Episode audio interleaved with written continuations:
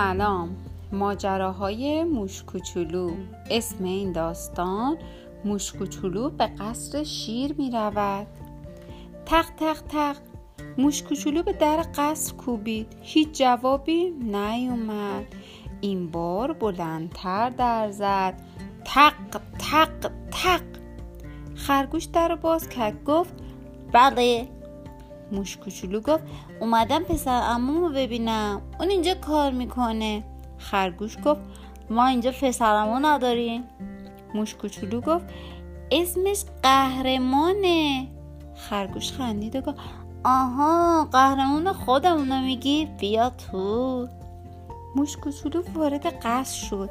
از دیدن اون همه چراغ رنگ و رنگ و آینه قشنگ دهنش باز مونده بود. خرگوش اونو به آشپزخونه برد و گفت همینجا بشین تا قهرمون بیاد. موش کوچولو داشت همینطور اطراف قصر رو نگاه می‌کرد. روی میز آشپزخونه پر بود از غذاهای خوشمزه. دهن موش کوچولو حسابی آب افتاده بود. تا اومد کمی از پنیروی سوراخ سوراخ بخوره در باز شد و پسرموی قهرمان با یه سیدی پر از ظرف کسی اومد تو. موش کوچولو داد زد سلام. پرید تا پسرموش بغل کنه. اما قهرمان سینی روی میز گذاشت و گفت بجو وقت نداریم. اون غذا رو بذار توی سینی. موش کوچولو تونتون ظرفه کثیف و برداشت و غذا رو چید توی سینی. قهرمان سینی بزرگ و برداشت و به موش کوچولو گفت اون سینی کوچیکه رو بردار و زود بیا.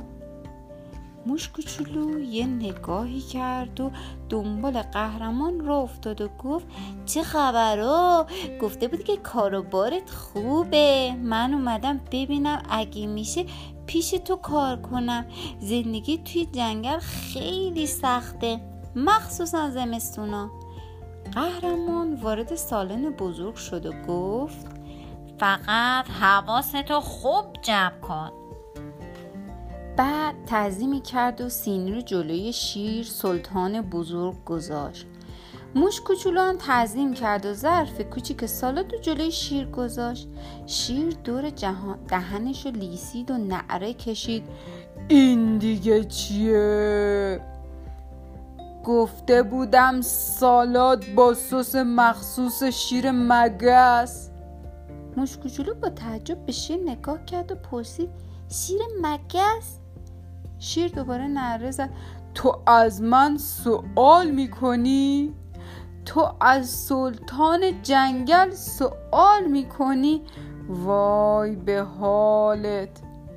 قهرمان که دید شیر حسابی عصبانی شده تندی جلو اومد و گفت ببخشید قربان این خدمت کار تازه وارده. هنوز کارشو خوب بلد نیست. همین الان سس مخصوصتون رو میارم. موش کوچولو با تعجب گفت مگه مگس شیر داره؟ شیر از جا بلند شد قهرمان موش کوچولو پشتش قایم کرد و گفت خواهش می‌کنم قربان ببخشیدش شیر نره زد برو کنار گفتم برو کنار باید همینجا اونو یه لغمه کنم تا برای بقیه درس عبرت بشه. تا همه یاد بگیرن نباید سوال کنن. بیا جلو ببینم موش قهوه‌ای.